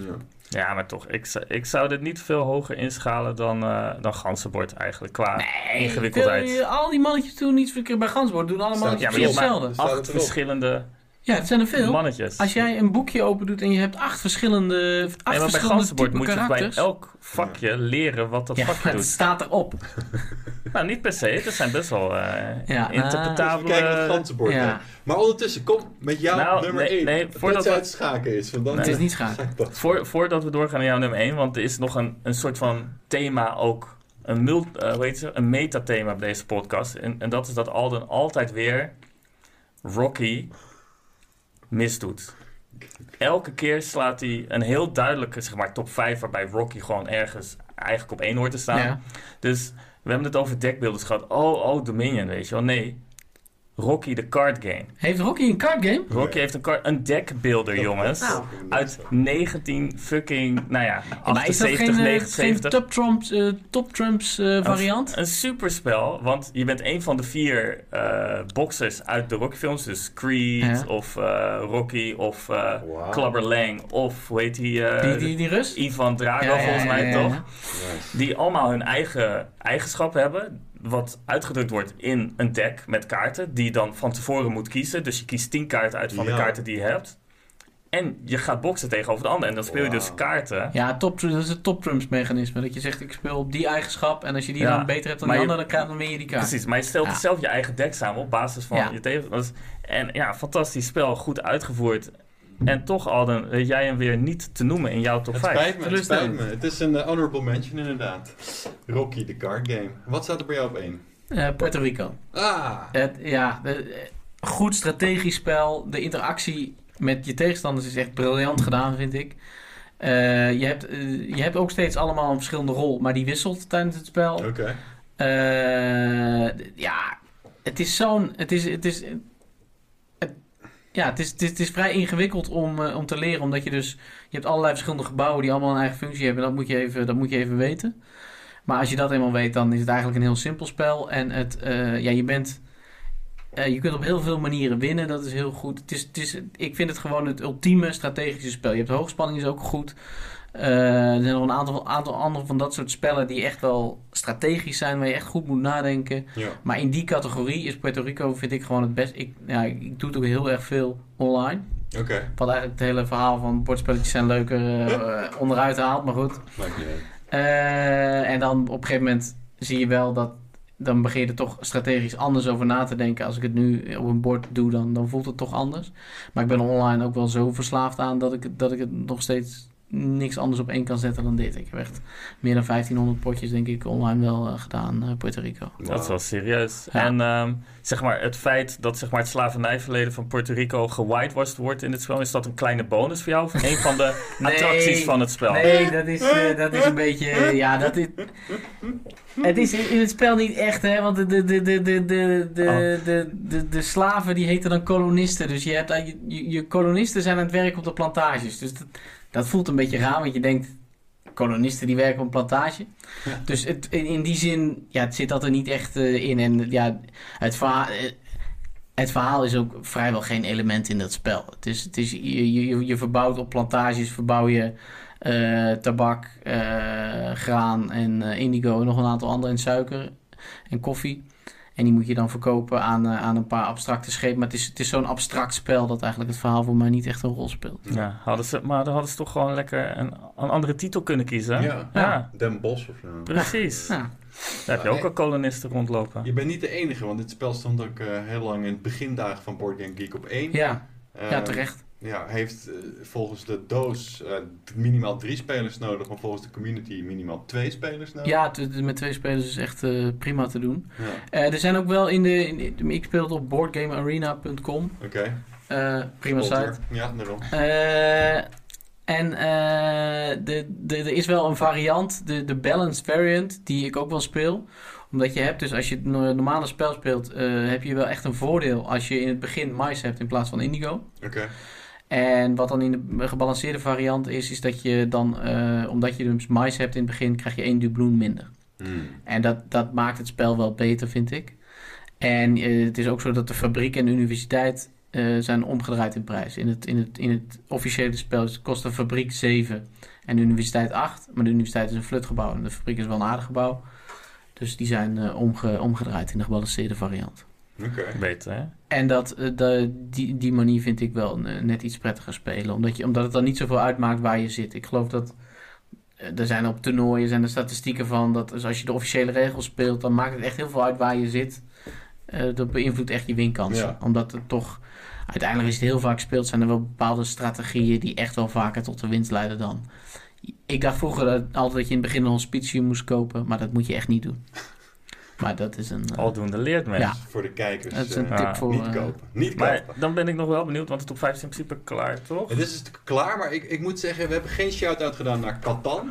Ehm dit is een flutspel. Vind ik echt een van de... de- Maar geen zak aan. Het is alleen maar gooien. Het, eh, ik snap niet hoe dat zo populair wordt. Ja, Echt. maar het verdient wel een shout-out. Een shout-out, inderdaad, ja, dat het een rotspel is. Nou ja, omdat het een bepaald soort boardgame eh bij een brede publiek Ja. bekend heeft gekregen. Want Dat dat, valt niet te ontkennen. Of, Ja. of je het nou tof vindt of Nee, niet, ja. zeg maar. Het heeft wel iets Ja. bete- Zonder Ja, Catan hadden de- we geen de- Puerto Rico gehad misschien. Nee, daarom. Maar Puerto Rico is ook een soort Catan voor gevorderde. Ja, zonder dobbelsteen. Sommige, zonder dobbelstenen. En- Maar ik ben nog wel benieuwd naar, want jij noemt nu online inderdaad. Nou ja, met de pandemic waar we in zitten, zeg maar. Ja, inderdaad, nou ja, met twee spelerspellen zou je geen probleem hebben. Maar inderdaad, de vier, vijf spelerspellen, Ja. die hoor je niet te spelen, zeg maar. Dus heb jij je toevlucht genomen tot online? Of Nou. heb je af en toe nog wel eens een bordspelletje ergens tussendoor Wij, gegooid? we- weinig. Weinig inderdaad. eh, ja, nu, nu, nu we net weer met eh, twee mensen mogen en... en ja, we, we, we, we, we doen wel eens een spelletje met z'n drieën of, eh, nu men, of met z'n vieren. Maar niet, niet, niet, niet, niet extreem veel. En, maar op Board Game Arena zat ik ook al voor de, voor de pandemie, moet ik zeggen. Hmm. En eh, gewoon heel veel Puerto Rico spelen. Want ik vind dat toch wel... Over honorable mentions gesproken, qua twee spelers, strategisch spel wat ik echt heel goed vind is Hive. Oh ja. Eh, Hmm. Waar je met allemaal zeshoekjes, is ook heel abstract, eh, hoe heet het, insecten ja, precies. tegen elkaar aanlegt en die mogen dan bewegen. En dat is, het is eigenlijk een soort schaken Hmm. op, een, op, een, op een bord dat beweegt. Dat is heel, heel Als vet. Hive 800 jaar geleden uit was gevonden, Ja. dat was Hive nu de schaken geweest. Precies. Want het heeft, nou, Ja, ik, ik, denk, nou, ik, ik, weet niet als het, als het, ik weet niet of het zo diep gaat als schaken. Ik, ik kan me voorstellen dat er op een gegeven moment een winnende strategie voor eh, te bedenken is.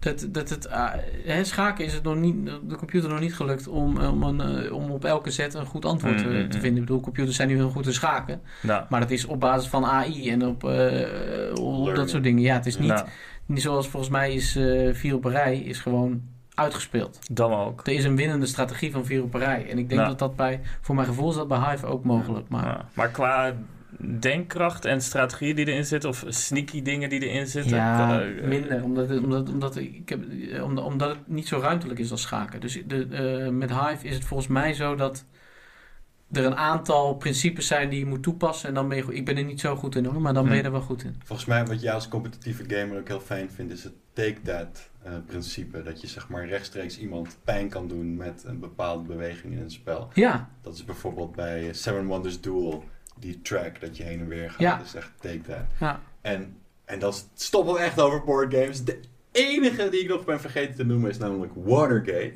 En dat is een tweepersoonsspel van, ik dacht vorig jaar, waarbij de, ja, het gaat natuurlijk over de Watergate-schandaal. Hè? Eén speelt daarbij een eh, journalist en de ander speelt president Nixon. En alleen het feit dat je Nixon kan spelen ja, dat is wel goed. is echt om, eh, om bij te Nixon kun je ook spelen bij 1960 trouwens. Dat is Nixon Ja. tegen Kennedy. De ene is Nixon en de andere is Kennedy. Geweldig. Maar dus nog in, een, eh, in, de, in de rol... eh nou ja, Nixon heeft uiteindelijk allebei verloren. In 1960 heeft hij natuurlijk de verkiezingen verloren. En Watergate heeft hij ook eh, uiteindelijk verloren. Watergate kan je, kan je dus gewoon winnen Ja. als, eh, als Nixon. Tot zover de top 5 boardgames. Eh bedankt eh, voor, de, voor de aandacht. En we hebben gewoon nog, een, nog even een onderwerpje. Holy Ik denk dat die heel beknopt gaat zijn, want we zitten al bij een uur en een kwartier. En dat is Oh, wow. namelijk de toekomst van de E3 staat daar. Maar ik heb het natuurlijk over de toekomst van de grote gamesbeurzen.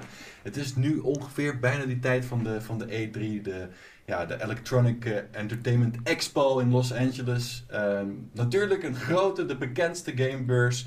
Eh, wel alleen voor journalisten, maar je hebt er ook nog een paar in Europa bijvoorbeeld. Je hebt de Gamescom in Keulen, je hebt de Tokyo Game Show in Tokyo, hoe raad je het? Daar mocht ook echt publiek eh, naar binnen. Dat, je kent ze wel, een lange rijen zwetende mannen die al dan niet op een- Switch spelen, wachtend om een glimp te kunnen ontvangen van een nieuwe game. Ehm, met corona is dat al twee jaar achter elkaar niet doorgegaan. En mijn vraag aan jullie is: denken jullie dat het ooit nog terug gaat komen, deze massale evenementen eh, binnen de gamesindustrie? Nou ja, uiteindelijk natuurlijk wel. Want wat het belangrijkste aantrekkingskracht van zo'n Gamescom is, is dat er ook van die eh, game bunnies rondlopen, weet je wel. Ja, en als je Ah, zit ja, die- de lang... ik denk dat die het niet gaan redden. Nee, Die, gaan het die, gaan, eh, die, die zijn natuurlijk al lang niet Nee, meer, niet meer al- politiek correct. Die gaan, het, eh, die gaan het niet overleven. Een jaar of vijf te laat ben je hiermee. Ja. Die zijn Echt al eh, de ban eh, ingedaan. Nou, dan moet ik het maar met de filmpjes doen die ik nog op mijn harde schijf heb Ja. staan. Maar eh, ja, ik kan me heel goed voorstellen. Tenminste, ik ben meer geïnteresseerd natuurlijk in spellenbeurzen. Dus waar je met bordspellen loopt. Maar ja, alles wat je op een game... mm, bijna alles wat je op een gamebeurs kan laten zien... kan je ook digitaal doen. Dus wat dat betreft is de noodzaak wel vrij laag, zou je zeggen... om zoiets fysiek door te laten gaan. Ja, nou ja, zo dachten Nintendo en Sony er ook over. Want die zijn al jaren niet op de E3 vertegenwoordigd. Die houden gewoon een eigen evenement rondom de E3. En de E3 wordt nu een soort verzamelnaam van ja, persconferenties die toevallig in die ene week plaatsvinden. Wat prima is natuurlijk, want ja, als gamer kan je dan je hart ophalen. Dan denk je, ja, die ene week eh, gaat het komen. En er zullen vast nog wat aankondigingen komen. Maar ik heb het echt over dat fysieke. Je gaat naar zo'n hal toe met allemaal andere mannen. Over het algemeen, soms ook een paar vrouwen. Uh, maar die zijn dan uh, ja, met elkaar eigenlijk bezig om games te spelen die nog niet uit zijn gekomen. Het heeft toch wel iets romantisch, maar ook iets ja, pandemieachtigs. Ja, nou, ja, ja, ik ben voor de pandemie er nooit naartoe geweest. Dus uh, voor mij persoonlijk denk ik dat ik na de pandemie ook niet ga doen. Maar ik, uh, elke gemeenschap, ook de online gemeenschap, uh, ook dit, dit soort dingen die inderdaad in, in theorie wel online kunnen. Er zijn natuurlijk altijd dingen die fysiek toevoegt aan Ja. online. Dat, dat, ik bedoel, dat hebben we juist deze, deze pandemie gemerkt. Dat, je, Ja.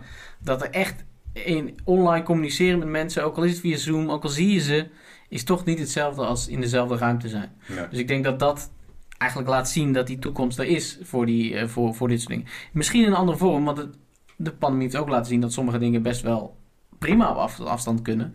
Maar juist dit soort evenementen waar mensen die uh, een gezamenlijke passie hebben samenkomen. Ik denk dat dat een van de eerste dingen is die, die mensen ook heel graag weer, uh, weer terug willen laten komen. En ik, ja, uh, natuurlijk allemaal als het van de virologen mag. Maar ik denk wel dat dat, uh, dat, dat terug gaat komen. En zeker in, in de Verenigde Staten, waar ze natuurlijk ook met de vaccinatiecampagne wat verder zijn dan wij. Ja, klopt. Eh, Inderdaad. Maar inderdaad, um, E3 is dan eigenlijk wel meer gericht op journalisten natuurlijk. Ja. Dus zeg maar echt op de hoe zeg je Ja. dat, de industrie. Ja, Ehm, Ja, maar ook die, dat zijn ook mensen met een passie. die daar ook allemaal... maar laat ik zeggen, je eh, hebt natuurlijk ook je hebt, ehm, comic cons. Ja, Waar natuurlijk meer echt de gepassioneerde nerds en geeks zeg maar, op afkomen. Met, weet je, met, eh, hoe heet dat, met de cosplay. En, en daar is gaming natuurlijk ook een groot onderdeel van. Dus zeg maar, die evenementen zie ik sowieso weer Ja. snel opstarten. Omdat die mensen natuurlijk het fantastisch is als je even in die fantasiewereld kan Ja. duiken met heel veel mensen Ja. tegelijkertijd. Maar voor een journalistiek evenement, waar dan wat fans af en toe bij kunnen rondlopen, weet ik. Ja, jij bent de online jour- ja, journalist. journalisten zijn ook mensen. Die, eh, die vinden dat Nou ja, eigenlijk ook leuk. mensen, ongedierte. Ja, goed. ja dat vind ik ook. Nee hoor, ik ben hartstikke blij met journalistiek. zeker als tegenmacht tegenover de macht. Eh, Ja, dat is het idee, hè? ja, maar ehm, ja, wat, wat zijn andere voorbeelden van, laat ik zeggen, als je het loslaat van naar de game journalistiek kijkt, zeg maar, wat zijn andere journalistieke evenementen? Waar is- zou je dan kunnen nou, die kijk, benoemen? eh, als, je, als, je, als je heel scherp kijkt naar wat is journalistiek... eh, en als je journalistiek ziet als het controleren van de macht... dan is gamejournalistiek natuurlijk op bepaalde vlakken helemaal geen journalistiek. Dan is het meer een vorm van... eh, van, van, van kri- ja, kritiek is toch wat anders dan, dan wat ik het pure journalistiek zou willen noemen. Ook als je het onafhankelijk doet. Hè, want het probleem natuurlijk met... Probleem, het is helemaal niet erg, denk ik... eh, dat gamejournalistiek vaak een verkapte vorm van reclame is. En wat prima is, omdat het enthousiasmeert en informeert op een, op, op een bepaalde manier. Maar echt, wat, wat, wat ik onder journalistiek versta, verhoudt zich heel slecht tot er zijn evenementen. Ik bedoel, je, je hebt de uitreiking van de Tegel, dat is een journalistieke prijs. Eh, ja, die was nu ook online. Maar ik ben daar wel eens fysiek geweest. ja, en waarschijnlijk zal het ook weer fysiek georganiseerd worden. Maar daar miste, ja, dat is ook voor, volgens mij is dat ook journalisten zijn daar over het algemeen ook slecht in om dat soort dingen goed te organiseren en om dat leuk te organiseren. Dus dat heeft ook. Ja, ik denk Ja. dat het net iets leuker is als het weer in een zaaltje is. Maar dat, eh, dat, is, dat zijn geen grote journalistieke eh, evenementen. De Nederlandse journalistiek heeft dat niet en dat is volgens mij heel goed. Nou ja, wat natuurlijk het grootste soort van media-evenement ter wereld is, die onlangs is geweest, is, eh, zijn de Oscars. Ja. En daar zag je dat het echt aan uh, slijtage onderhevig was. Hetzelfde geldt voor de Golden Globes bijvoorbeeld, die dan eh, weer een jaar eh, helemaal worden uitgesteld omdat het niet divers genoeg is. En Ja, maar, maar dat is natuurlijk dat is een, een kwestie die ook speelt. Dat volgens mij de Oh, dat. Oscars ook voor de pandemie daalden de kijkcijfers ook al jaren. Omdat het, Zeker. een, eh, omdat het een, een prijs is die heel erg met zichzelf in, de, in, in de knoop zit. Omdat ze niet goed weten wat ze nou, wa- waar ze nou uiteindelijk die prijzen voor willen. Of ze nou de wereld willen veranderen of films beter maken. Ja. ja, dat is weer een andere Ja. discussie inderdaad. Van, Ja, eh, bij al die prijzen speelt eh, dat het niet divers genoeg is, eh, te veel door een eh, witte mannelijke bril is. Maar dat is niet waar het hier om gaat. Hier gaat het puur om het bij elkaar brengen van grote groepen mensen in een kleine ruimte. Waarvan ik zoiets heb van, nou ja, ik was er al niet zo'n fan van. Ook al ben ik geloof ik de enige die ooit een gamesbeurs heeft bezocht hier van de drie. Maar ik denk dat het na de pandemie ook niet meer in dezelfde vorm terug gaat keren. Omdat mensen gewoon iets bewuster nu bezig zijn met, met, met ja, noem het eh, smetvrees. Maar in ieder geval de Ah. verschillende manieren waarop je besmet kan raken. Of het nou verkoudheid is of het Ja, is ja, ja. corona. Ik denk dat het, dat, het, dat, het, dat, het, dat het ook op het moment dat we. Want als je nu om je heen kijkt, eh, juist zodra er weer versoepeld wordt, zie je mensen, zullen we maar zeggen, gewoon weer normaal doen. Ik, ik denk dat mensen heel graag terug willen naar die. Maar waar ik dan, eh, wat dan een interessante vraag is, denk ik, is: je hebt de normale wereld, de gemiddelde wereld, Ja, weet je, en die reageert op een bepaalde manier, wat je inderdaad gewoon in het nieuws kan zien. Maar inderdaad, de gamingwereld is wel echt een bepaald type Ja. mens. Dus ik ben benieuwd inderdaad, of zeg maar inderdaad, wat nu in de wereld gebeurd is, wat de gemiddelde reacties van het bepaalde type mens dat naar eh, eh, een, een gamebeurs zou gaan, Ja. of, of dat dan anders is dan eh, wat, wat je van de algemene populatie zou herkennen. En inderdaad, Alden is een goed voorbeeld van Mhm. iemand die in de, de gamingpopulatie zit. Dus als jij dat zegt, dat is wel de NS1 eh, die we aan tafel hebben zitten. Ook als we iets dichter bij huis het houden. Ik was laatst voor het eerst dat ik een terrasje gepakt. Nou, ik kan je vertellen, het is een goed bewaard geheim. Ik ben inmiddels 36, maar ik was echt een van de oudste daar. Je had voornamelijk jonge mensen daar, wat ook wel een beetje aan. Maar is dat niet omdat, die, omdat het overdag is en die geen baan hebben? nee, het was, een, het was een vrije dag. Het was helemaal. Oké. maar inderdaad, eh, nee, ik denk dat, eh, dat jongeren daar anders over denken dan wat oudere mensen die ook wat, wat fragieler zijn. En de gamejournalistiek wordt er ook niet jonger op. Sterker nog, het is juist heel erg uitgehold de laatste paar jaar, waar hij Ja. net even vertelde. Het zijn voornamelijk de streamers, de influencers, die geen objectieve mening hebben. Sterker nog, die worden betaald om een bepaald spel te spelen en daar iets over te zeggen. Die zijn juist in opkomst. Ja. Dus ja, ook al is het niet een klassieke controlerende machtfunctie, ook de gamejournalistiek, de filmjournalistiek staat onder druk. En ehm, ja, ik, ik denk dat met dit soort dingen het, het toch niet allemaal hetzelfde gaat zijn straks. Ik zie ons niet, maar misschien ben ik gewoon een pessimist. eh, met, weet ik veel, 10.000 man tegelijk in een of andere hal zitten over een jaar. En dat we net twee jaar lang bijna eh, totale social distancing hebben gehad. Nou, wat jammer dat deze podcast niet, niet zeg maar nog anderhalf jaar bestaat, zodat we over anderhalf jaar dit weer zouden kunnen bespreken, weet je wel. Ja, ja dat, ik, ik, Nee, ik ik, ben ik, het- ben er wel, misschien ben ik, ik ik ben er wel benieuwd naar. maar maar ik, denk, ik denk dat juist dat, dat, eh, dat blijkt dat ook eh, gamers hele normale mensen zijn. Ja. En dat ze ook die behoefte hebben om, eh, om, om, om samen te komen. Ja. Want die, die, de, hiervoor, voor de pandemie, werden mensen ook niet met een eh, pistool op de borst eh, zo'n hal ingejaagd. Nee. Kennelijk, kennelijk was er iets aan om in die hal te zitten. En Ja. dat is niet verdwenen, denk ik. Ja. Tegelijkertijd ook, eh, misschien denk ik dat het niet gaat gebeuren. Maar als het weer gaat gebeuren, denk ik dat ik er wel, als ik er bij ben, om er toch ook bij te zijn. Mondkapje, zo'n zo, zo'n zo'n glazen Zo'n face shield, Ja, precies, face shield, groen pak. Frank, ik wil jou heel erg bedanken. Ik, eh, ik moet het afsluiten, want straks hebben we geen ruimte meer om op te nemen. Eh, je was een fijne gast. Bedankt voor jouw eh, interessante blik op journalistiek, boardgames en, eh, Dankjewel. En eh, het huwelijk. Nou, daar hebben we niet echt over gehad, Nee. maar eh, dat kan. Volgende ik keer. eh, wil jou ook bedanken, Sunra. Eh, ja, bedankt. Hè? Ik kan, niet, kan je niet beter bedanken. Ik doe het dan graag, ik doe het zeggen. En ik wil ook de kijkers en de luisteraars bedanken. Excuus voor alle seksistische opmerkingen die toch halverwege in deze podcast slopen. Dat krijg je nou eenmaal met eh, drie eh, mannen aan tafel. Ik beloof jullie dat er binnenkort weer een eh, vrouw komt zitten. En dan zal ik weer poeslief zijn. Abonneer je, geef een duimpje omhoog en tot de volgende keer. Toedeledokus! Zeg, hou je van games, hou je van films, hou je van eh, allemaal de hardware, series, Netflix en zo? Abonneer je dan nu. Nerdbirds.nl